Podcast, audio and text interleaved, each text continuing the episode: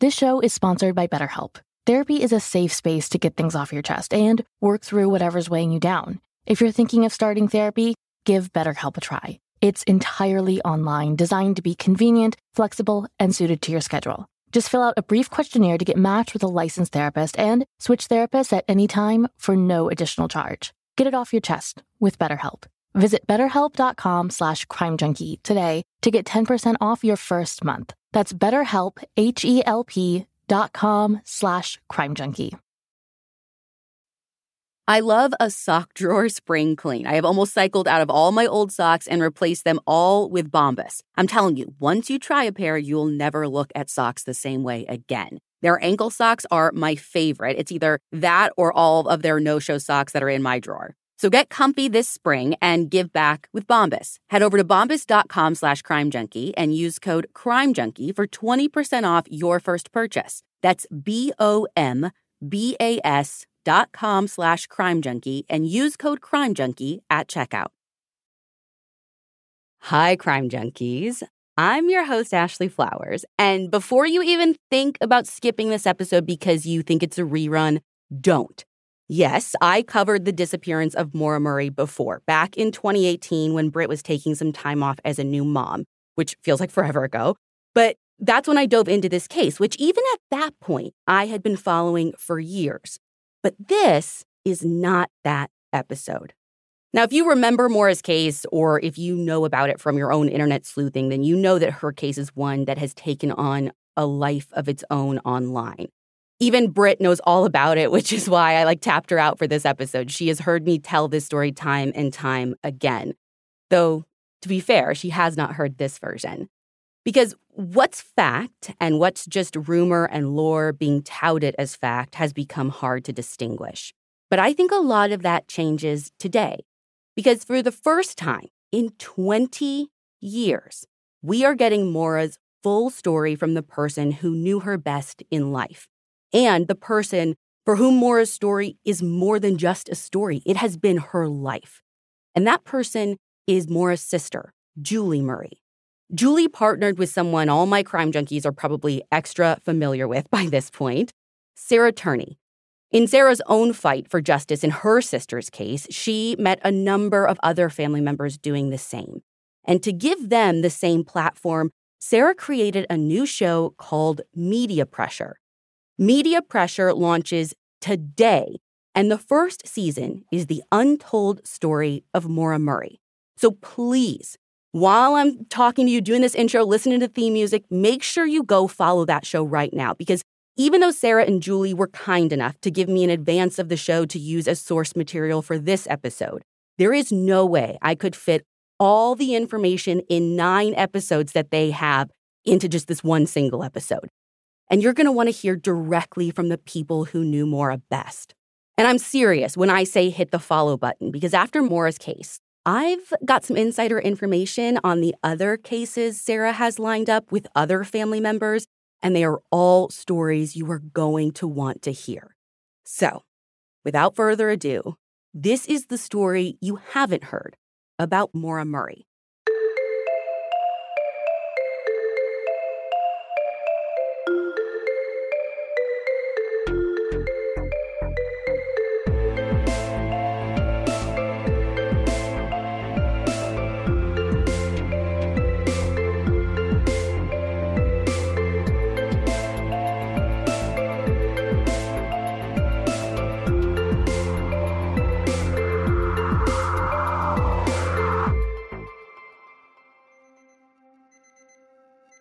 On Tuesday, February 10, 2004, an alarm clock in a UMass dorm room was ringing incessantly.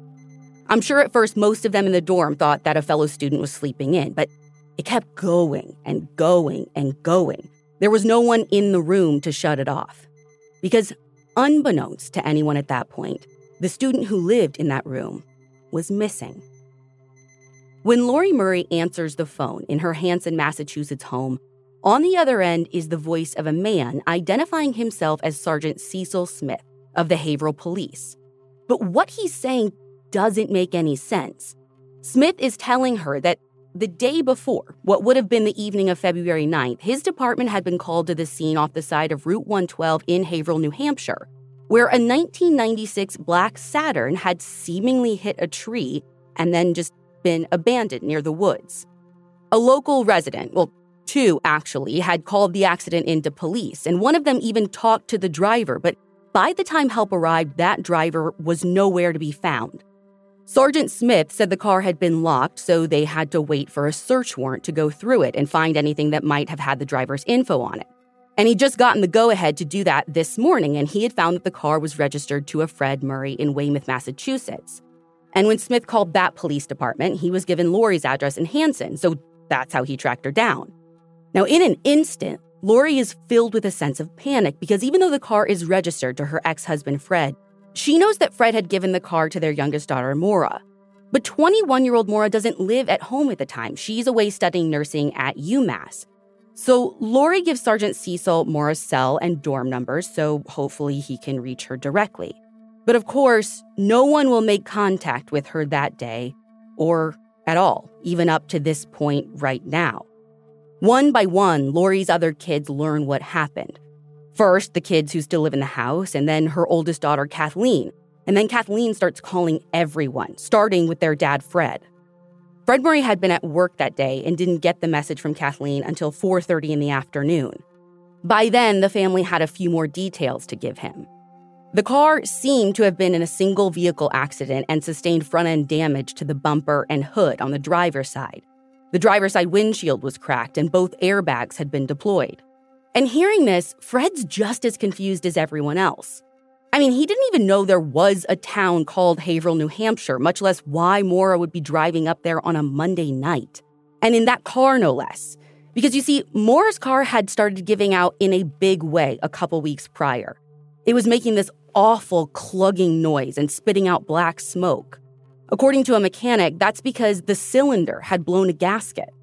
It had been so bad that Fred determined it'd be better to put money towards a new car rather than continuing to dump it into this one, which was clearly on its last leg. And he and Maura had actually been looking for a new car together just days before. And he had been explicit with her do not drive the Saturn, it's not safe. Now, he knew she'd been getting rides from other people to do her nursing clinicals, and she'd even borrowed his current car when he'd been in town helping her car shop a few days prior. So, why now was she driving out of state? And where was she going? That's the million dollar question we're all still asking today. Now, the rest of the day plays out in flashes for the family. Today, it's the way that they felt that they can recall better than anything else. Fred says that those same feelings come right back up when he even thinks about it. His body remembers it in a way that he can't make it forget. But the actual events and the order of them, though, that's harder. In an episode of Media Pressure, the untold story of Maura Murray, Julie actually speaks with a psychologist, Dr. Seth Gill, and he describes this common trauma response like a mosaic. He says, quote, It's like you have all these little fragments of broken shards, but they're not organized like our kind of everyday memories are. End quote.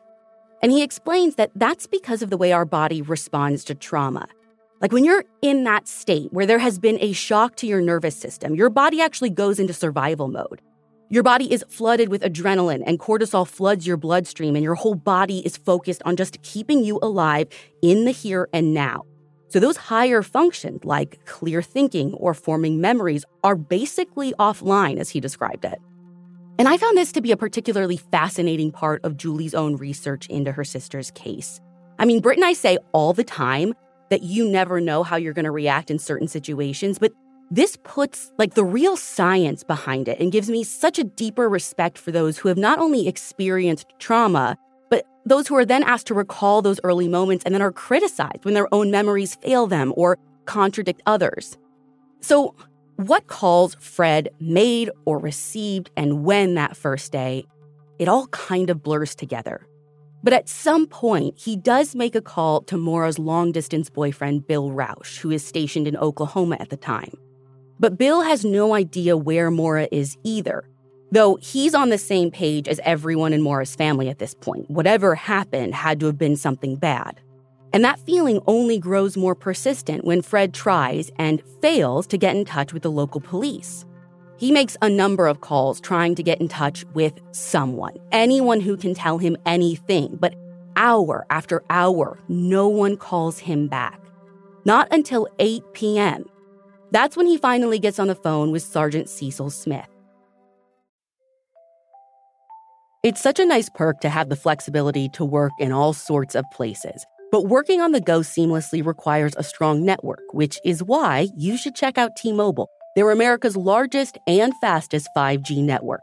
Plus, they also cover more highway miles with 5G than anyone else. And that's been great for me, especially because these last few months, I've been doing a lot of on the ground reporting with our team from northern Wisconsin to Utah to the middle of nowhere, Indiana. No matter where I go, I'm able to stream, make calls, or get those case altering DMs from sources, which that's my favorite part. With T-Mobile, you'll be covered in more places with the 5G speed you need for your life on the go. Find out more at T-Mobile.com slash network today. Coverage not available in some areas. Fastest based on median overall combined 5G speeds, according to analysis by Ookla of Speed Test Intelligence Data Q3 2023. See 5G device coverage and access details at tmobile.com.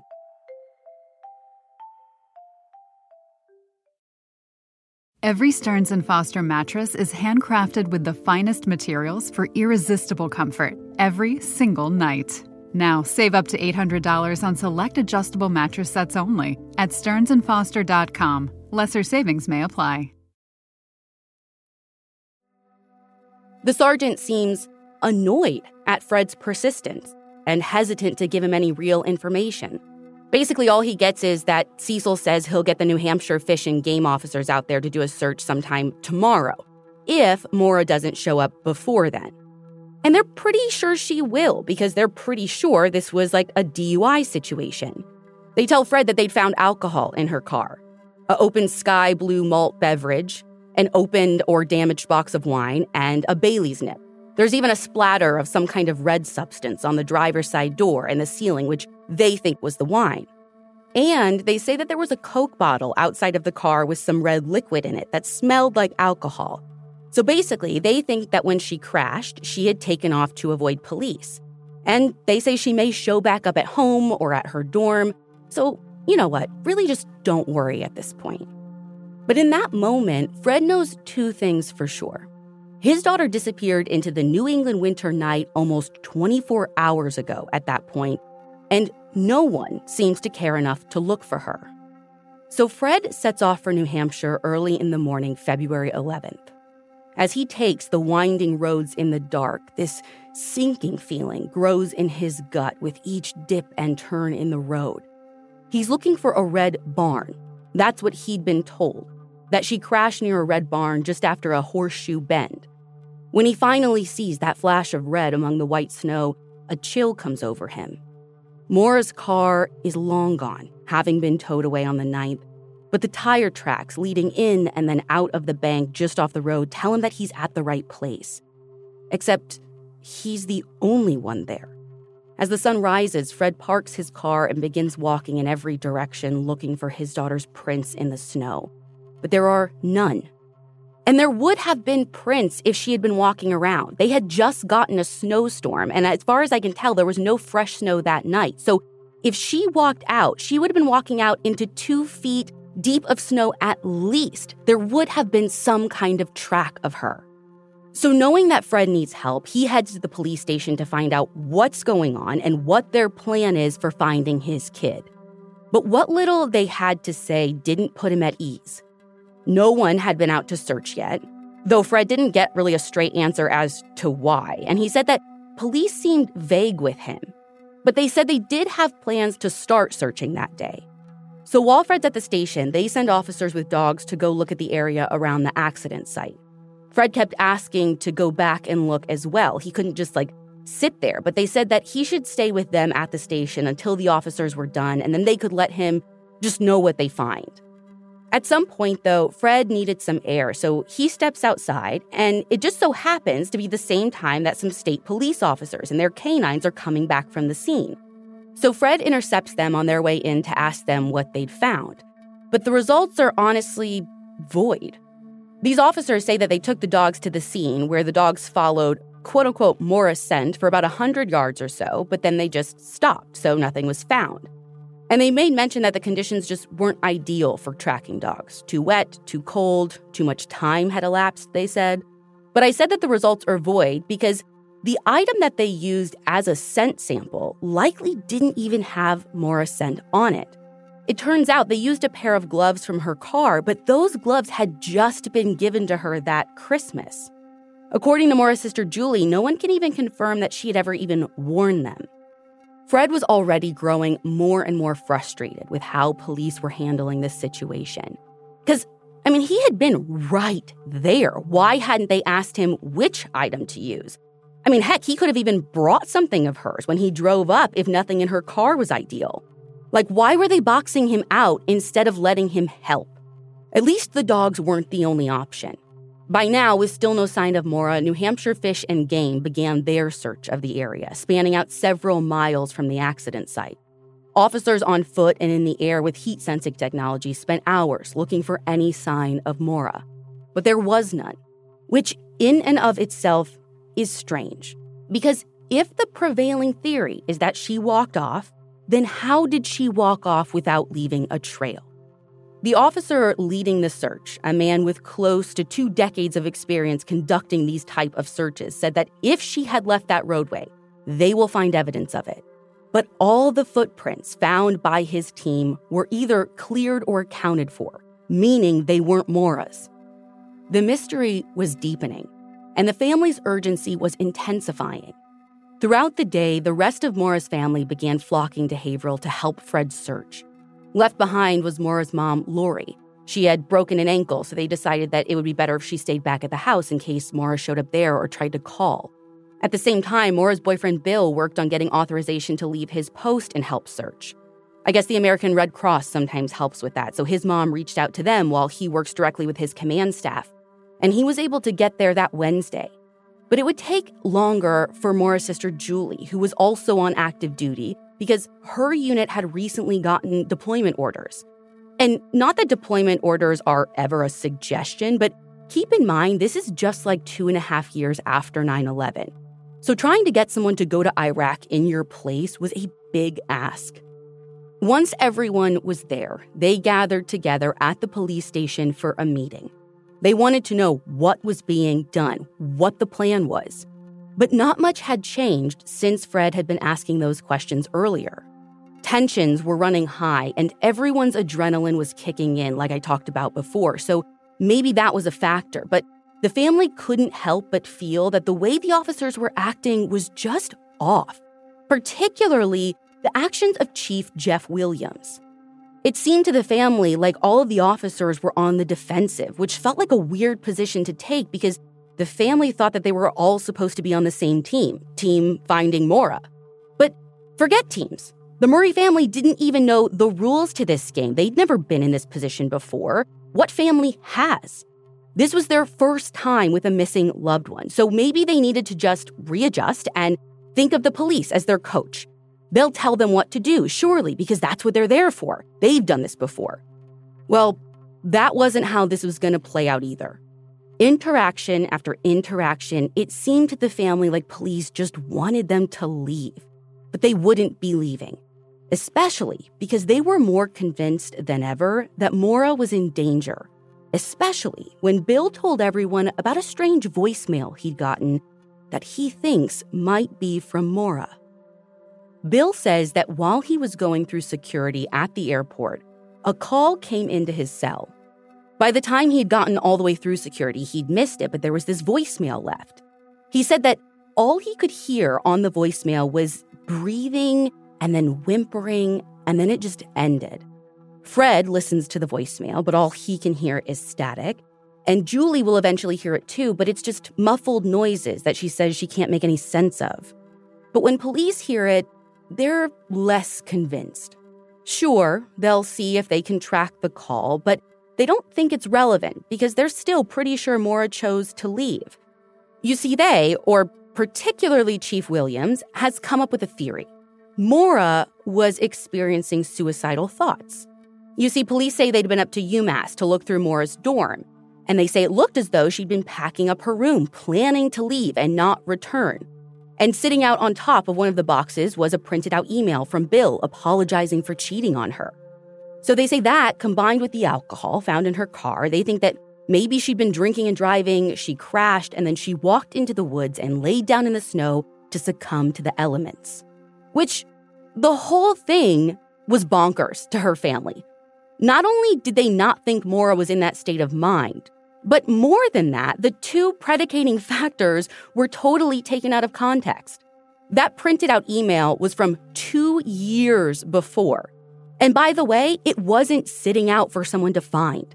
Julie says that they later found out the note was in a box with a bunch of other letters that she'd saved. And she wasn't packing up her room, she had just never fully unpacked. She had just moved into a single dorm that semester, literally 12 days before she disappeared. And even all of that aside, say they were wrong and she's still upset about the email from two years ago and everything was too much. If she walked off and laid down to succumb to the elements, like the police are saying, they would have found her. It makes no freaking sense because the first official day of searching is over and they've found nothing. But there's no way they're going home. Everyone gets hotel rooms a little ways away where the cell reception is better, and this becomes their command post, where they'll spend day after day and week after week, though they don't know that yet. Every Stearns and Foster mattress is handcrafted with the finest materials for irresistible comfort every single night. Now, save up to $800 on select adjustable mattress sets only at stearnsandfoster.com. Lesser savings may apply. The living room is where you make some of life's most beautiful memories, but your sofa shouldn't be the one remembering them. The new life resistant high performance furniture from Ashley Store is designed to withstand all the spills, slip ups, and muddy paws that come with the best parts of life. Ashley Store's high performance sofas and recliners are soft, comfortable, and easy to clean for more mess and less stress. Shop the life resistant high performance furniture in store or online at Ashley.com. Ashley, for the love of home. The next day, the family had flyers printed, and they spent that entire Thursday putting them up everywhere. And I do mean everywhere, not just Haverhill, but the surrounding states as well. Police, meanwhile, were busy doing a press release, you know, three days later, telling people that Maura was missing, endangered, and possibly suicidal, which just felt like a slap in the face to Fred and everyone else. It's like police weren't listening to them, which just added to the growing concern.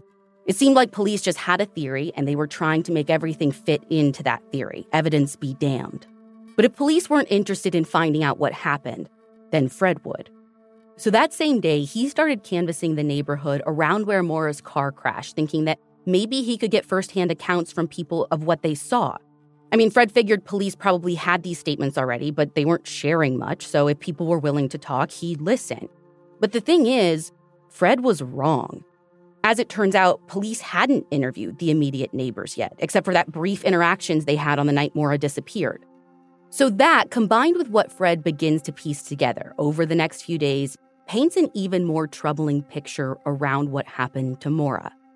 Fred first goes to the home of Faith Westman. She was the first person to call 911 and report Maura's accident. Dispatch logs show that at 7:27 p.m. she reported hearing a loud thud nearby her home. When she looked out her kitchen window, she saw a dark sedan off the side of the road in the eastbound lane facing westbound on Route 112. So basically like the opposite direction that it should be facing. Now, those logs show that she told the dispatcher she could see a man smoking a cigarette, but she can't tell if anyone is hurt. Without hesitation, Faith welcomes Fred into her home. And as Fred looks out the very kitchen window Faith had just a few days prior, she recounts the story to him, finishing by telling him the same thing she told dispatchers that while she was on the phone with them, she saw her neighbor, Butch Atwood, pull up by the car in his bus, blocking her view. She kept looking out the window as he pulled away, and then once she saw police pull up about six or seven minutes after making that call, she stopped looking, figuring that there was nothing more she could do. Now, this whole notion of a man smoking a cigarette has always been strange because Maura didn't smoke, and no one has ever found proof that she was with anyone else. not a man, no one. It's possible Faith didn't actually see what she thought she saw. I mean, Maura was known for wearing her hair up most of the time. Julie says she never wore it down. So maybe from across the street in the dark, it was just an assumption that her mind went to, that it was a man. And as far as the cigarette, Faith's husband was in the room when she was making the call. And when he glanced out the window, he thought it was maybe just some kind of small red light from inside the car that she mistook for a cigarette. After speaking with the Westmans, Fred then went to speak with Butch Atwood, the bus driver. Now, Butch had initially called 911 around 742, but the line was busy and routed somewhere else.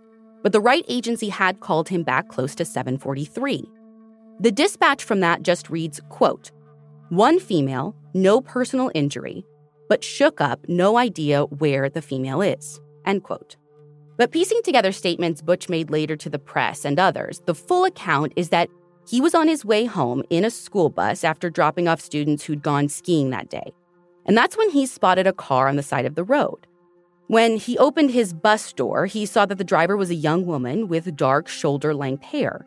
He says that she was shaken up and shivering, and there was some damage to her car, and it looked like the airbags had been deployed, but he didn't see any blood on her or any kind of noticeable injury. He offered to call police for her, or at least let him warm up at his place just down the road, but she declined, saying that she had already called AAA. Now, he says he didn't push the matter, but he knew that was a lie. You see, Butch lives on that road, had for some time, so he knows that there is no cell service right there. So he drives the short distance toward his house, not even 200 yards away, parks his bus, and then he still called it in. And I got a little hung up on this part. Butch's account versus the dispatch log. Because why does it say no idea where the female is? I know that from Butch's place, you probably couldn't see Maura or her car anymore, so maybe that's all he meant. Like he just didn't have eyes on her when they were speaking. Or maybe Butch was giving conflicting information. Because that seems to be something he kind of does. And it starts from the moment Fred shows up to talk to him. When Fred gets there, he shows Butch a picture of Maura, making sure that that's the young woman he really saw. And initially, Butch says no. But then he later changes his mind about the girl that he saw having dark hair down to her shoulders. He also changes other parts of his story to reporters down the line as well. Sometimes he says he stays in his bus and talks to this girl who's still inside her car. Other times he's out of the bus and she's out of her car and they're talking to one another across the hood. There are even a couple of other versions, but you get the gist. So I don't know what to make of Butch's story. But we know he did stop. That's corroborated by Faith Westman. One big takeaway, though, that I think is worth noting is that Butch told a reporter that the young woman he interacted with didn't seem intoxicated. Fred noted that too, but he had an even bigger takeaway. In talking to these neighbors, he was learning that outside of that initial night, police had not come back to talk to any of these people. His daughter had now been missing for days, and they never bothered to circle back. In fact, according to Faith Westman, they didn't even really come question her that night. She told Fred that at some point after she had walked away from her kitchen window when she thought police had everything handled, Sergeant Cecil Smith had walked over and asked, a single question Where's the girl? Which is an awfully strange question, wouldn't you agree? Because Faith Westman said that she saw a man in the car. And remember, the car is supposedly locked and they had to get a search warrant to get in. If they had run the plate, that would have come back to Fred. Now, Smith hasn't been to Butch Atwood's house yet, so the only way this works, him knowing that there was a girl, is that if he heard or got word somehow of the dispatch after Butch Atwood's call, one female, no personal injury, but shook up, no idea where the female is. But even then, Cecil Smith says, Where's the girl? That dispatch could have been a 90 year old woman, but he's looking for a girl. Best case scenario in my own mind is that Cecil is of an era of old school misogyny where every woman, no matter who she is or how old, is just a little girl. But he's never explained why he asked that question. As Thursday dragged into Friday, Friday the 13th, Fred drove over to a Vermont police station to hang up some posters over there. He knew they'd probably already be aware of Maura's case already, but it couldn't hurt to have her face up for them to see and get familiar with just in case. Well, imagine his surprise when they had no idea what he was talking about. Same thing happened when he went to the next station. And that one was the first station you'd hit going east from where Maura's car was found. Now, there had been at least two bolos at this point. But from what the officers at these other stations tell Fred, it seems that they had been briefed that she's just going to turn up any day now. Things just aren't sitting right. The way police have been acting, the laissez faire attitude, the defensiveness, it's beginning to feel to Fred like something is going on here. But that same day, police say they had gone up to Maura's dorm room to collect her computer and talk to people there who knew her. And they present Fred with even more evidence that they believe points to Maura running away or doing something to harm herself. Earlier in the day, before Maura had set off on her mysterious trip that ended in a crash, Maura had been looking online for directions to Vermont and New Hampshire. She'd even called lodging places in each state, but it doesn't actually seem like she made any reservations. She sent some emails, including one to her professors saying that there had been a death in the family and that she would be out for a few days. The thing is, there was no death in her family. The officers also spoke with a woman named Karen May, who told them a troubling story from a few days earlier. Before Maura left campus for the final time, she was working one of her security shifts at Melville Hall, it was basically her job to check people's school IDs as they came in to like make sure they belonged there. It was a pretty cush gig. She got to sit at a desk, do her homework during her shifts. But something happened late that night that broke her routine. Around 1 a.m., so this is February 6th, her supervisor, Karen May, was called because Maura was so upset she couldn't function. Karen described her as unresponsive, just muttering the words, my sister, my sister. Karen says that she escorted Maura back to her dorm and she was so concerned about her. Like, she didn't want to leave her alone. So she asked Maura if she wanted her to stay with her. But Maura's like, no, no, no, I've got a roommate who can be with me. It's fine. But we know that that's not true. Maura had just moved into a single dorm. So it's likely that Maura just wanted to be alone. She didn't want to bother Karen anymore. At least that's what Julie thinks. She describes Maura as a perfectionist. She hated letting people see any cracks in the image that she tried so desperately to portray, even if it was at her own expense. She was the best in school, the best in track, and she thought she had to keep chasing the best to be the best. It's what had pushed her to go to the United States Military Academy, West Point, where Julie attended college. But that college didn't make her happy. Even though she was still crushing it from the outside, on the inside, she had been struggling.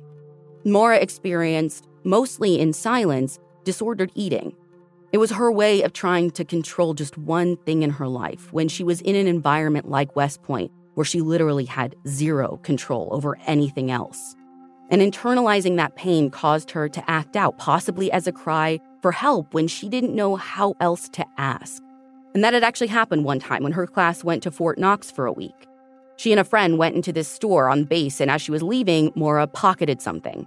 No one remembers now what exactly it was. I mean, it was that insignificant an eyeliner, nail polish, maybe.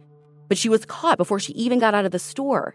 And the friend she was with said that she could just see the shame and the fear on Maura's face. And when she asked Maura later why she had done it, Maura said she didn't know.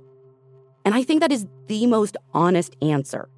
I think she needed a way out of West Point, but I don't think she had, or you know, most of us at that age don't have the emotional intelligence and maybe self-awareness to understand what's within our power to change, or the ability even to recognize what it is that needs to change to make us happy. But that cry for help, if that's what it was, to get out, worked. Not kicked out, like you might read online, though. She was supposed to go before this honor committee to plead her case if she wanted to stay, but before they made their decision, she chose to step away from the school, even though it was very unlikely that she would have been dismissed for those actions. She ended up transferring to UMass to their nursing program, and she joined that track team there, but she couldn't leave all her demons behind at West Point. Disordered eating isn't something that just goes away overnight, and Maura was still struggling as evidenced by the book that she had on overcoming disordered eating and the incident at UMass that got her in trouble. You see, while she was there, she had gotten another student's credit card number and had been ordering food late at night for delivery, which might have been times when she was binge eating, but no one except Maura really knows. Now, she got caught in the act when campus security set up a little sting operation, but she admitted everything and was given probation. And that wasn't the last run in she had with authorities before she went missing. There would be one more, or maybe two, but I'll get into that possible second one later. But here's the first we know about for sure. The day before Maura went missing, Sunday, February 8th, at 3:30 in the morning, Maura crashed her dad's new car into a guardrail at a T intersection about a mile away from campus. Presumably, she was on her way back from a dorm party, headed to her dad's motel to return the car that she'd borrowed from him, and then they were supposed to go car shopping later that day. That's why he was in town. But obviously, car shopping didn't happen because they had to deal with Fred's car now, which had been towed back to the motel. Insurance, rentals, accident reports, her dad told her she's lucky she didn't get a DUI, but she insisted she had stopped drinking hours before, and the accident report seems to back that up. It says that Maura was inattentive and slid on some debris in the roadway. There wasn't even a sobriety test administered.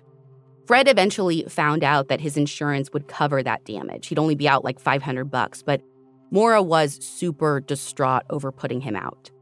No matter what he said, or how many times he said it, he couldn't lighten the burden she felt over it. When he dropped her off at her dorm that Sunday, she sobbed as she got out of the car. She was supposed to call him on Monday night to go over the accident forms to kind of tie things up for the insurance claim, but instead of Maura calling on Monday, February 9th, he had gotten that call from his other daughter, Kathleen, telling him that Maura was missing. So, police pointed to all of this stealing at Fort Knox, stealing a student's credit card, breaking down at work, crashing her dad's car, her packed up room, lying about a death in the family, the Bill cheating email. All of that, they say, pointed to someone who was at the end of their rope. Someone who would drink and drive, and when they crashed, just walked away into the woods to die because it was all just too much. But Fred called bullshit. He didn't buy it. That wasn't his Maura. Yes, she messed up. She was a kid. I mean, my God, am I grateful every day that 21 year old me didn't go missing because I was trying so hard to just figure my shit out. I was young and dumb, and if you took a snapshot of my life then, you could say all the same things about me that people have said about Maura. The only reason they don't is because I had the chance to grow up, and that was taken from Maura. So, yes, she messed up. But Fred has a feeling police's theory is just a cop out. And the more he learns, the more evidence he finds to back that feeling up, starting with Maura's car. On Thursday afternoon, Fred and Bill go with police to the garage where Maura's car had been towed. And this wasn't some big operation, it was literally in the personal garage of this dude named Mike Lavoie.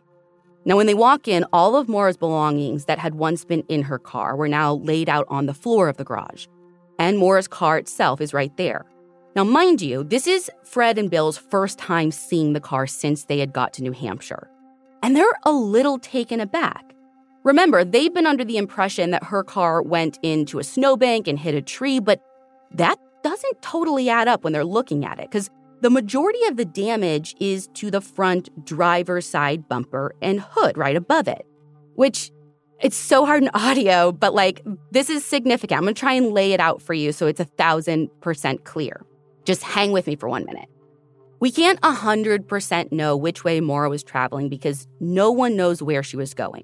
But based on some data points that we do have, I think it's widely accepted that she was traveling east. So that means as she is coming around the bend on Route 112, that red barn is on her right. Then, just past the red barn is a cluster of trees that she was initially said to have hit. And to her left from that is Faith Westman's house. So, in order for Maura's car to only be damaged on the driver's side, that side has to go into whatever it is, call it a tree for now, but that side has to go into the tree first. But right now, as she's driving, the side that is damaged is the one close to the house, not the trees.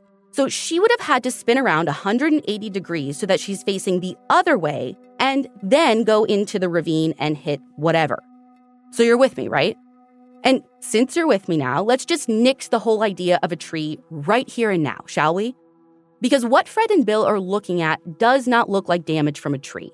The hood and headlight assembly were pushed backward, but the bumper and inner core were not displaced backward to the same extent, and the upper radiator support was bent as well. All that to say that the impact did not push back in this like perfectly vertical fashion. It seemed to have been angled. And there were no fractures of the paint or any foreign material embedded in her car. Hitting a tree would have scraped the paint. You would expect to maybe even see some wood or something left behind, but the paint hadn't been chipped on either the bumper or the hood area. Now, I have seen a lot of people online say that they had similar damage to their cars when they hit a snowbank, which might explain why there's no transfer of other materials and no paint chipping. Others say that they've had that damage when their car bumped into another car or like a trailer hitch that sat up a little bit higher. But I think that you still would probably see paint scuffs with that. And then there are a lot of people who wonder if she just didn't hit anything there, if this whole thing was staged and there was an accident at another time and place and this was all some elaborate cover. And no lie, there was a time when I found myself with my tinfoil hat on wondering if that was the truth in all of this messiness, maybe that would explain all the things that I can't. This is a masterclass in not letting yourself get lost, that sometimes the simplest answer is the right one. Because as I was scrolling through Julie Murray's TikTok, where she explains a lot of details around Maura's case, I saw a comment that said, The Westmans heard a loud bang, and that's what made them look out their window. So there was an impact at the scene. And of course, duh, she hit something there. I'm just not 100% sure what. And spoiler alert, no one to this day is. On top of all of that, there is this big crack in the windshield on the driver's side, and both airbags had been deployed. Now, you can physically drive a car with a cracked windshield and deployed airbags, but it does seem far less likely that someone would. And that's the other thing. As Fred is looking at all of this damage, he gets this idea to try and see if he can turn on the car. He knew about a spare key in one of the tire wells, so he pulls it out, gets into the car, and it starts right up, like first try. Which raises a question for Fred that we're all still asking today. If the car was drivable, why wouldn't Maura have just driven off? Now, maybe it didn't run for her. I've had cars where it's very hit or miss, a Saturn specifically, where it felt like a gamble every time I got to get in my car to go to work, wondering if I was going to have to spend 10 minutes trying to start it or if it's going to like take off right away and I'd get to work early enough to grab a coffee before going to my desk. Or maybe Maura didn't even try and she just chose to leave her car there. Or maybe she never got a chance to see if it would run. Or maybe she had been drinking and was afraid that the damaged car was like a beacon and she'd be better off on foot. That was, after all, the theory police were pushing. And as Fred looked around, he saw the pieces that made them think that the red staining on the driver's side of the car, like something had sprayed or splashed or spilled. There were 109 items total from the car some snacks like Twizzlers and pickles, some random toiletries, some clothes, textbooks, one of her favorite books, Not Without Peril, paperwork, running gear, car accessories, birth control with four pills missing, and over the counter medications. She also had a Vermont area attractions map, an Eastern Massachusetts road map, and 3x5 cards with handwritten directions to Burlington, Vermont, which, if you're wondering, like I was, Haverhill, New Hampshire is in the general direction from UMass to Burlington, Vermont. Like you would have to go north to get to both from her college, but you don't pass through Haverhill to get there, if that makes sense. And there weren't any maps for New Hampshire, which is kind of odd. So, alcohol, directions to another state, clothes. I mean, this was just adding to police's theory that her car was packed with things to take off. But Julie says it all seems like random stuff she already had in her car. Though there was definitely something she did bring just for this trip and that's the alcohol. There was a receipt for about $40 worth of alcohol Kahlua, vodka, a nip of Bailey's Irish cream, and a six pack of malt beverage. Now, there was that Franzia wine that was still in the car, too, but she had purchased that earlier when she had gone to that dorm party. And that's what police think was on her ceiling and her door. But the Kahlua and the vodka weren't among the items laid out on the garage floor. police didn't list those items, which likely means that they'd never found them anywhere. The last big thing of note with Maura's car was the rag in the tailpipe. Say rag in the tailpipe to any crime junkie, and they will know you're talking about Maura's case. But this famed rag is just another red herring. Fred has explained this before, but you can hear it right from him in the Media Pressure podcast. He says that he was adamant with Maura about not driving that car because it wasn't safe. But he told her if there was an emergency and you absolutely have to drive it, and you're somewhere that you might get stopped by police, you can put a rag in the tailpipe to hide the billowing smoke that would surely get her pulled over. If police thought showing Fred the car would get him on their side, thinking that she ran off to avoid a DUI and or take her own life, they were sorely mistaken. By Saturday, whatever faith the Murrays might have had in police was gone. And they knew that one thing, and one thing only, was going to get police to take this seriously media pressure. Fred spoke to any outlet willing to run a story about Maura. And the print articles and TV coverage eventually pushed police to get out and do the canvassing that so far had only been done by Maura's family. Between Fred doing the interviews, though, and police doing the canvassing, Sergeant Cecil Smith finally completed his accident report. This happened on Sunday, February 15th. At the 10 day mark, another ground search was conducted by New Hampshire Fish and Game. This time, they brought a cadaver dog, but still, there was nothing to be found. Eventually, during another search, they find a single pair of underwear spotted by Maura's other sister, Kathleen, off of French Pond Road, which wasn't far from where Maura crashed. Eventually, during another search, police retrieved them and determined that they didn't belong to Maura through DNA testing. Though I don't know if they ever did any additional testing to determine who they did belong to, or if once they knew they weren't hers, they just ruled they weren't relevant to the case. With that, the searches ended or at least the official ones anyway. Police called it off and said that they'll go back and search again if and when they have more evidence that suggests they should. It kind of felt to the family like they were wiping their hands of it. They even gave all of Maura's belongings back to the family, seemingly unconcerned about what could be potential evidence. This was even more of a sign to the Murrays that this department was in over their heads. Since very early on, the family had been asking, begging, pleading with the department to bring in the FBI, but the police refused. So, day after day, the family searched on their own with help from friends and loved ones. But in the early days, a good search only consisted of maybe less than 10 volunteers. Julie eventually made her way to be with her family, and she said that every day that their searches ended with nothing, she could see the fear on everyone's face intensify. And that's because they knew that with each day, they had to start readjusting their expectations. The best case scenario kept looking worse and worse. And eventually, they had to leave New Hampshire. And that's one of the hardest parts for me to imagine. I mean, I think of it kind of like a bubble, this fragile little dome over a tiny town in New Hampshire where everything was about Maura and they searched for her. All the locals knew her name, and her family's only job was to find her. But eventually, that bubble pops, and the real world that has been out there continuing on pours in like this flash flood. You have to go back to work, you have to pay your bills and gas up your car and cook and eat like you did before, but nothing is like it was before. It has to feel like living in the twilight zone. How are people watching sports and going out with friends and laughing? Like, don't they understand how terribly wrong things are? A little over a month after Maura disappeared, another family would find themselves in a similar bubble in a similarly small town. On March 19, 2004, Brianna Maitland disappeared from a small Vermont town about two hours north of where Maura crashed.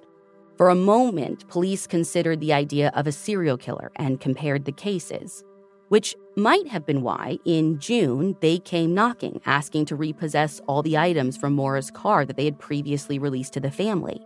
Lucky for them, the family had kept everything and were able to turn every item back over to police. And so, for a moment, it felt like they were finally starting to take Maura's case more seriously. But by the next month, police officially ruled out any connection between the two cases and the Murrays didn't hear another word about the items that police had confiscated. Fred went back every weekend for the next year, and then more sporadically after that. But the trips never stopped.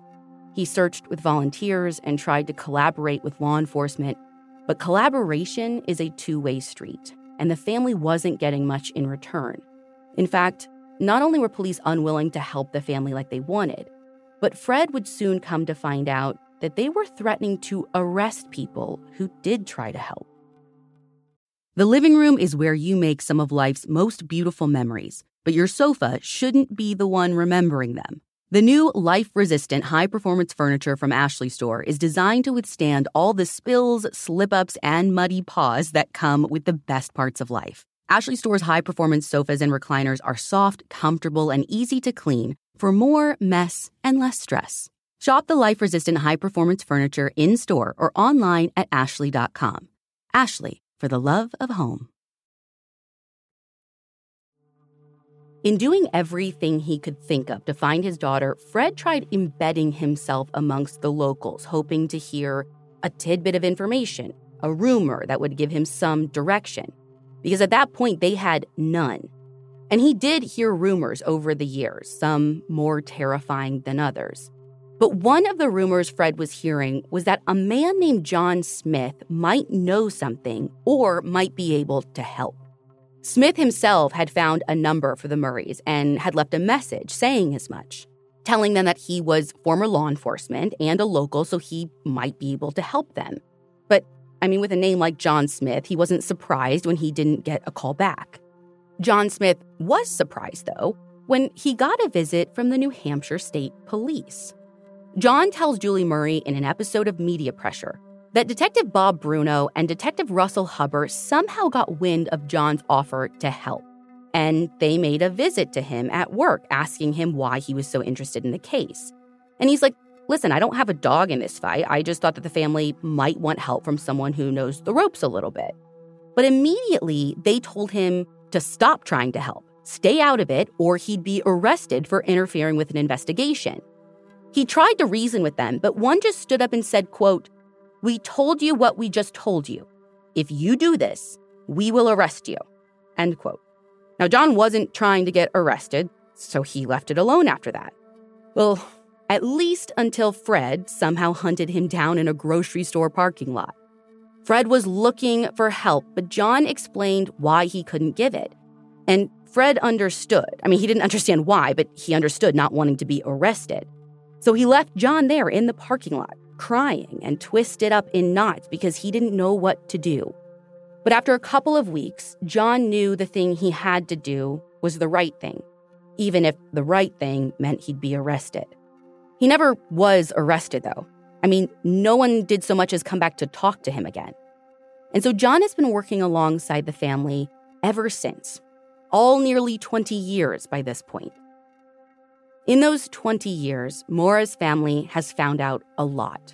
Most of it just leads to more questions. And at the end of the day, the only thing that matters is what they haven't found, and that's Maura. So I actually want to take a step away from the narrative timeline that I've been kind of walking you through, and I want to give you an account of what they've learned rather than when, because I think it will be easier to digest this way. And I'll start with the pieces they filled in about the timeline leading up to the day of Maura's disappearance. So, the first thing is that phone call, the one the night she left work, upset, saying, My sister, my sister. So, we know this is a couple of days before Maura disappears. Maura has this breakdown, if you will, at like 1 a.m. Now, what we find out is that earlier that night at 10 10 p.m., Kathleen, her sister, had called Maura and told her she'd relapsed. Now, she had been at a rehab center, and her fiance had picked her up and taken her straight to a liquor store, which would be terribly upsetting to hear. So that could explain it. But, like I said, once you think you have an answer, if you examine it hard enough, you just end up having more questions. Because Maura stayed at her shift after that for almost three more hours before she broke down. She even had a phone call with her boyfriend in between there, a seven minute call at 1207 where Bill says that she was completely fine. So, was it her sister that she was upset about? Or did something else happen? I don't know. If anyone else talked to Maura that night, or if they know what happened, they have never come forward. Or at least the family has never been made aware. If you're deep in this case, like I've been, you know there's this fringe theory that Maura was involved in a hit and run accident that night. At 12:20 a.m., so after she would have finished talking to Bill, but before she left work upset, there was a hit and run accident nearby. People online will speculate wildly that Maura hit this person and then she staged everything else to cover it up. But when you examine it, it just doesn't jive. Remember, Faith Westman heard a loud thud outside her window, and that's what made her call 911. And if that happened just past the midnight hour on Friday, why does Maura wait till Monday to leave? Her car would have been out in the open for anyone to see when they were looking for the driver of a hit and run. There is zero evidence that Maura even left her station at work, much less hit someone with her car during her shift at work. And again, I know we want to fill in the void of information with theories, but accusing Maura of a crime with zero evidence is an example of how harmful we can be if not careful.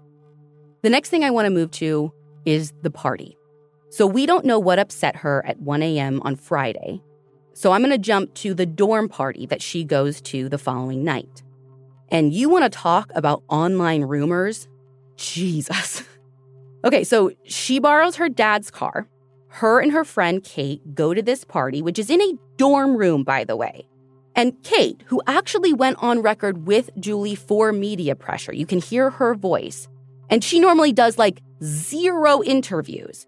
She said this was a super chill thing, maybe like seven or eight people, but she didn't even know many of them. Though she and Maura did know the person hosting the party, Sarah Alfieri. Maura had worked with Sarah before. Now, Sarah has never spoken about the party or anything, not to anyone. She's never even responded to any of Julie's requests to speak with her over the years, not just for a podcast, but like even just talking to Julie before Julie had a podcast. And I think that silence is what leaves so much room for speculation. But I believe Kate when she said that nothing happened there. According to a 17 magazine article, Maura seemed tired to Kate, and when there were lulls in the conversation, she kept saying that she wanted to return her dad's car to him that night, which didn't really make a whole lot of sense.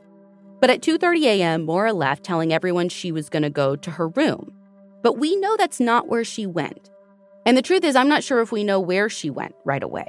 Cuz we know she ends up crashed a mile away from campus, but that's not until 3:30. There's an hour missing. So did she pop in her dorm room first? Why not just sleep there and take the car in the morning? Why even borrow the car at all? Her dad could have come and gotten her in the morning. It's possible she had intentions to go somewhere else that night, or maybe to someone. And there are a couple things that make me think that might be a possibility. Now, earlier reporting, like that 17 magazine piece, claims that Maura called AAA when she crashed. But I now know that's not true. Because according to Julie in Media Pressure, Maura left her cell phone in the dorms that night. It seems there was a UMass police cadet who kind of popped up out of nowhere and is now believed that maybe it was him who called the police. A little weird. Do I have more questions than I did before? Of course I do. Now, the other thing is, Julie says there's a rumor that Bill left Maura a voicemail that night and asked, What happened with that guy? Julie actually confronted Bill about this, and he says he does not remember that. I only saw a transcript of his response. I didn't get to hear the words come out of his mouth, but it's weird to me. And so while we're talking about Bill, that's kind of my third bullet point the boyfriend. It's a little weird to me that in one breath, he tells Julie on media pressure that regarding Maura's friends, Kate and Sarah, he kind of knew Kate, like he said once he brought up a buddy with him to visit and the four of them hung out, but that was like the most amount of time they'd ever spent together. And Sarah, he said he knew even far less than that. But Julie points out in a later episode that according to phone records, in the time where him and Maura are like playing phone tag before she goes missing, like they're leaving voicemails, they're listening to them, calling back just to leave another voicemail, which according to Bill was about nothing in particular. He actually again, according to the record, starts making a series of calls to Kate and Sarah. But now, you know, 20 years later, to be fair, Bill says he doesn't know why he was calling them or if they even spoke. And listen, no doubt dude was in Oklahoma, and we know Maura ended up talking to him from her dad's cell phone after that crash in his car. But she didn't want to seem to talk to him after that because the two of them play phone tag. Like I said, they exchange voicemails, even emails the next day leading up to when Maura left her dorm for the very last time. And the last email she sent to him was at 1 p.m. on February 9th, and it read, quote, I got your messages, but honestly, I don't feel like talking to much of anyone. I promise to call you today, though. Love you. Maura. End quote. Now, that whimpering voicemail that Bill received that he thought was Maura was eventually traced, police say. They attribute it to a Red Cross calling card. Now, the logical jump to make is that they were contacting him back about the leave that he had been granted or was in the process of being granted or whatever. But the thing is, that's actually not logical. As Julie says in Media Pressure, quote, the Red Cross deals directly with the command and not soldiers. Also, why would they be using a calling card? End quote. Bill has never been considered a suspect in anything, at least not related to Maura. He has been convicted of a misdemeanor sexual assault in another case, though, years later. I'm not going to go into all of those details, though, because we're already probably like over an hour into this. I'm trying to keep it as concise as possible.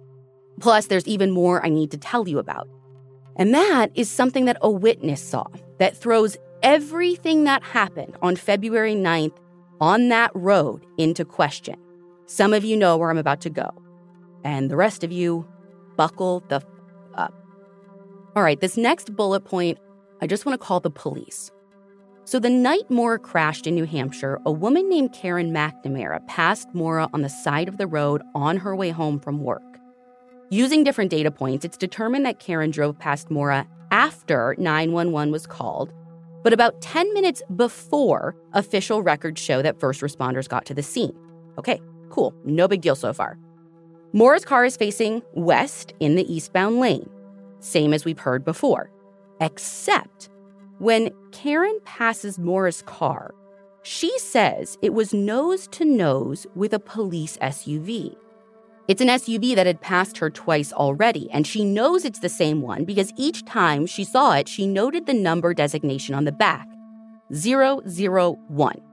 Now, SUV 001 is Chief Williams' vehicle. You know, the guy who was dead set on calling this a suicide case. Well, a couple of days after the accident, Karen sees Maura's case on the news. And honestly, if I saw a police car, I'd be like, what's the point of calling in? But freaking beautiful Karen sees something, say something. She calls and tells police what she saw. And they take her statement, and then weirdly, they call her back, asking her, Are you sure that's what you saw? Now, she stuck to her story, not knowing what she saw was so significant because the thing is, Chief Williams wasn't on duty that night. He was never even on the scene that night, wasn't even scheduled to work. Though, weirdly, the morning after Maura vanished, he did get a full roster of every single person who did respond, even though it seems police believed that at that point it was just a DUI situation. Now, when this eventually comes out, the responding officer for Maura's case, Sergeant Cecil Smith, ends up saying that he was the one driving the chief's car that night. Just a simple mix up, no big deal. Except, no. Earlier that night, he had stopped a man for speeding and ticketed him. This man, Dan, says that Cecil Smith was in a sedan, not an SUV. Now, it would be great to check the police logs, except, oh, wait, that call isn't on the logs. But Dan's not making up this story. It was even in the local paper that it happened. And by the freaking way, the same time Dan is getting this ticket, it is on record that the 001 SUV is being pulled out of a snowbank, so he couldn't have been driving it then. Now, there's another person who was ticketed by Sergeant Cecil Smith even closer to the time of Maura's crash, but that person refuses to talk to anyone. So the question becomes was there someone at Maura's accident site before first responders? Or is it both? The New Hampshire League of Investigators looked into a report expressing that the SUV was in that ditch where it got pulled out because the chief was, quote, driving impaired. Now, that ditch was really close to his house, so it's possible Smith, who we know is responding to calls that night, shows up, maybe switches vehicles for a little bit. And it's not outlandish to say that Williams was drunk driving because he eventually ends up leaving his post after he's finally arrested for drunk driving. by Cecil Smith, by the way. But the question is did police see Maura that night? Well, interestingly, the first Be on the Lookout issued for Maura by Cecil Smith says that they're looking for a five foot seven female, which was like on the freaking nose, exactly her height, even though Smith says that he never saw Maura. But then the second Be on the Lookout, Maura is now named. Then they say she's 5'5, 120 pounds with black hair past her shoulders, which is like all sorts of wrong. How does your description get worse after you have more info? Julie actually breaks down all these witness statements and timelines and who's where and what and why in so much detail throughout her series. So I am telling you, even if you feel like you're getting a good picture, you have to go listen to Media Pressure. This is just your primer so you can go into it ready to take everything in. So it's clear that police failed Maura and her family in those days from all fronts. The question becomes was it nefarious or just negligent? Whatever happened to Maura's car, I think happened on that stretch of winding road. So let's keep our theories limited there. Now, I don't know if you know this.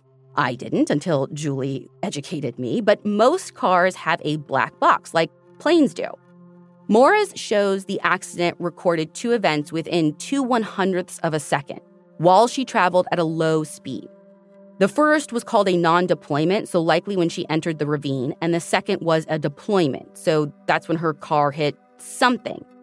Then it shows that there were seven tries to turn on her car, but those aren't logged with time, so it could have been done by Maura, it could have been done by the tow truck driver, police after they got the search warrant, or before, depending on what you think.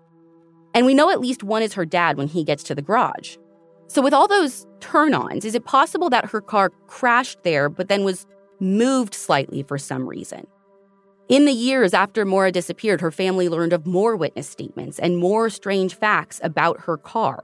Some say they saw the car with the door open, presumably first responders hovering around, which is weird since the car was supposedly locked when police got there. Someone else says that they saw reverse lights from their window, and there is a white colored scuff mark on the driver's side rear bumper of her car. Oh, and this was new to me. Found in Maura's car was a random broken Chrysler car part. Not a Saturn like she was driving, Chrysler. You can see pictures of it on Julie's TikTok. I'm going to link out to her TikTok. It is one of the most informative places you can be if you want to learn about this case but she like will break down everything for you. That's where she goes when like new things happen. You have to have to follow her. Okay, are you overwhelmed yet? Yeah, same, but I have just a little bit more. I want to go into her car more, but take a deep breath because the outside of her car is a mystery, but the inside is filled with small mysteries as well. In their fight for records, Maura's family did get a list of repossessed items. And there's a bunch of stuff any young person would have in their car in 2004 CDs, car charger, yada, yada. But here are the important pieces. Her gas tank was almost completely full, meaning that she had to have filled up recently before her crash, but no one knows where she stopped or if anyone interacted with her. She had school books with her. Why take school books if you're not planning to come back? She also had a New Hampshire driver's license reinstatement form because Maura's license was suspended in the state of New Hampshire. So maybe that's why she was going there. She also had the accident forms that she was supposed to get for her dad, the ones they were supposed to go over on the phone that night. So she stopped to get those before going out of town. That is not something you would do if you're planning to leave forever. And then there is a handwritten name and phone number that police never even looked into or showed the family. Julie is the one who tracked this person down 19 years after Maura went missing. And it seems really freaking relevant to me because it turns out that this family owns a condo just 25 miles from where Maura crashed in the direction she was going. Now, we know she bought a lot of alcohol and some of it was missing. But also on the receipt for the alcohol, it showed that she like traded almost 80 aluminum cans for $3.95. Again, more questions when you learn stuff. Where'd those come from? What does it mean? I don't know. Now, the book bag she was known to carry with her, and her personal belongings like cell phone, wallet, ID, and keys, are all presumably gone with Maura. And then in the back seat, there was an empty beer bottle, and I guess the window on one of the sides of the car had been rolled down just a crack in the back, which, like, what does that mean? I don't know. I don't know. I don't know. I don't know. If you move into theories about this case, there have been a ton. I know there are slightly conflicting statements from Faith Westman and Butch Atwood but it's always one person, not a bunch of people in a car. So, this idea of a window cracked and a beer bottle back there, the fact like people will talk about, like, oh, maybe there were multiple people in the car. Like, none of our witnesses say that. Now, Butch obviously had the closest interaction with Maura. He is the bus driver who stopped to ask her if she needed help. But I told you before that his account kept changing. And like, detailed accounts kept changing. In a 2004 Valley News article, he talked about shining a light on Maura and said she was behind the airbag, struggling to get out of her car. But then other times he says she's standing and he's out of the car. Now, what I haven't told you yet is that that same night when Maura goes missing, Butch went looking for her in his own car. He said he ended up at French Pond, which has stuck out to people because that was in the opposite direction that Moore was actually traveling and down like this dirt road. In 2010, that pond was searched. The search was headed up by the Massachusetts attorney Terry O'Connell, who has helped the Murray family over the years. He invited the police to join, but they were basically like, yeah, thanks, but no thanks. Just like let us know if you find anything. But what was weird is that when they got there, there were a couple of New Hampshire fish and game trucks. Now, no one ever showed their face, but Terry knows that they were watching them because one of the people that was with their search party had a radio and they were picking up the department's signal. When someone asked where the game wardens were over the radio, they said, I'm still hovering over French Pond. So they're being watched, but they go ahead anyways.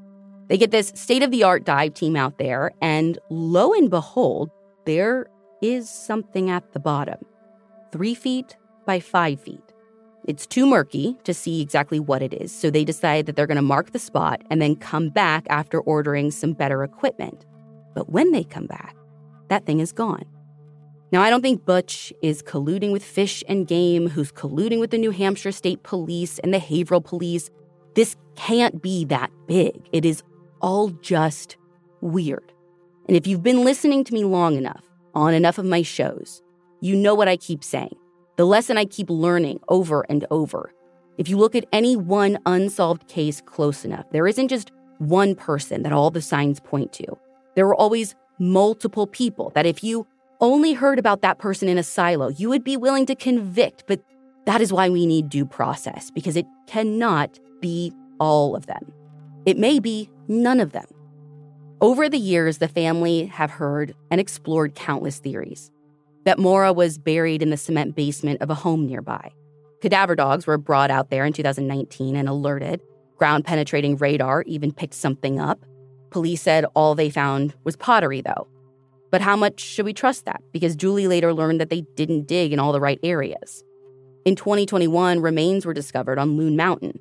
For years and years, there has been a rumor about the quote, Loon Mountain 3, three guys who supposedly didn't show up to work the day after Maura went missing and were said to have been involved. But the remains weren't Maura. Like the Loon Mountain Three, though, there were longstanding rumors about a man named Claude Moulton. His brother Larry had contacted Fred and gave him a knife that he said was used by his brother to kill Maura. The knife got turned over to police, but the family has yet to hear anything about it. After Maura disappeared, he ripped up the downstairs carpet, moved out of his house and got rid of his car, which made for the perfect opportunity to search. The New Hampshire League of Investigators went in with permission from the owner, and cadaver dogs hit on a downstairs closet under the stairwell. There was a section of carpet upstairs that also became of interest to them. Samples were eventually sent to police, but guess what they heard back? Yeah, nothing.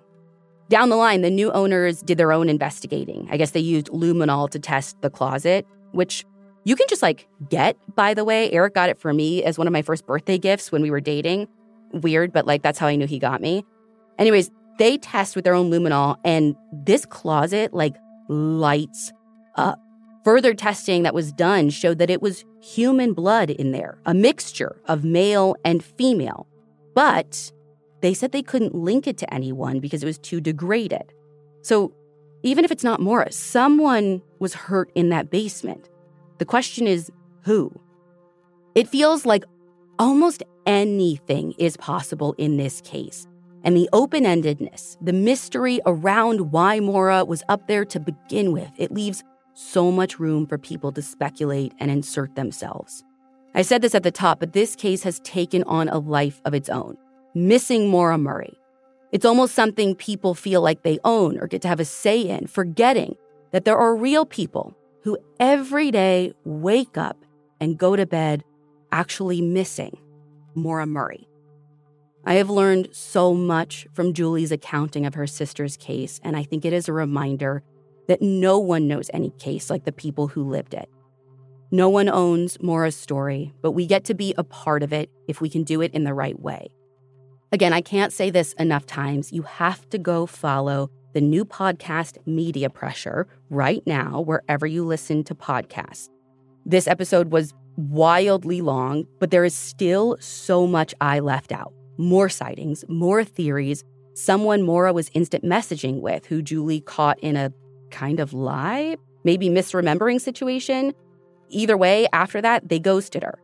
There will be nine episodes, and if you ever want to understand this story, you must hear every single one. And make sure to follow Julie on her social media.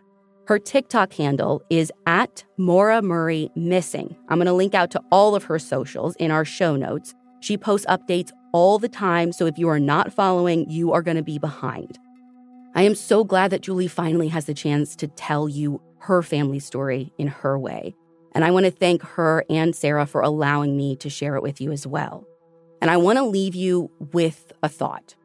Julie has seen the best and the worst that the true crime community can offer, and she believes that there's a better way.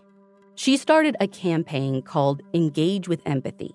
The goal is to close the gap between true crime content creators and consumers and then the real people behind the stories that we tell and consume. In her own words, she says, quote, it's that gap that allows these tragedies to be treated as passive entertainment with layers of exploitation and sensationalism. End quote. Empathy is how we change that.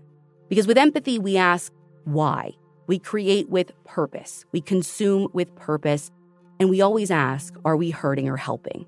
According to MauraMurrayMissing.org, the foundation of this campaign is simple care. C A R E. C, center the victim. Centering the victim and those with the most at stake, balancing public interest with potential harm. A, avoid harmful speculation. Consumers drive this industry. Vote with your clicks. Ask if this content furthers the case or simply entertains. R, research responsibly. Be critical and curious of content the veracity of sourcing, and do not accept subjective interpretations as indisputable facts. This helps eliminate the harmful proliferation of misinformation. And finally, E, engage with empathy. Victims and families did not choose these tragic paths. Engaging them with a level of sensitivity is crucial in order to prevent exploitation and unfair public indictments of innocent people. I recently saw a TikTok from Julie. Like I said, she updates that thing anytime something happens. And it was encouraging. She said that she had recently received one of the most empathetic communications from law enforcement that her family had received in the entire 20 years at this point. She's hopeful for the first time.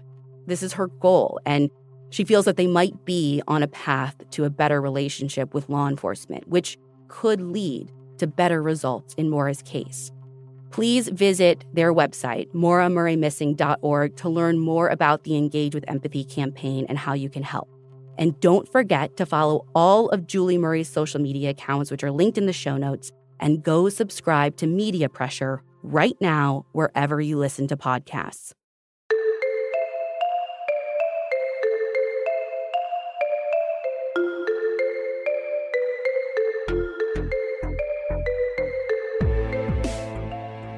You can find all the source material for this episode on our website, crimejunkiepodcast.com.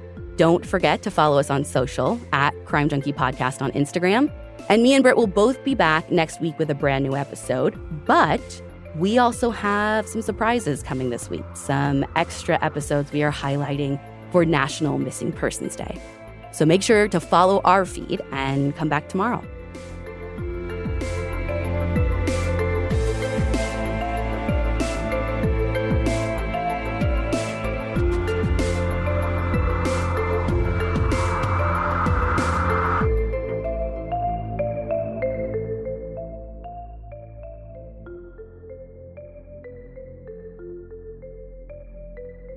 Crime Junkie is an Audio Chuck production.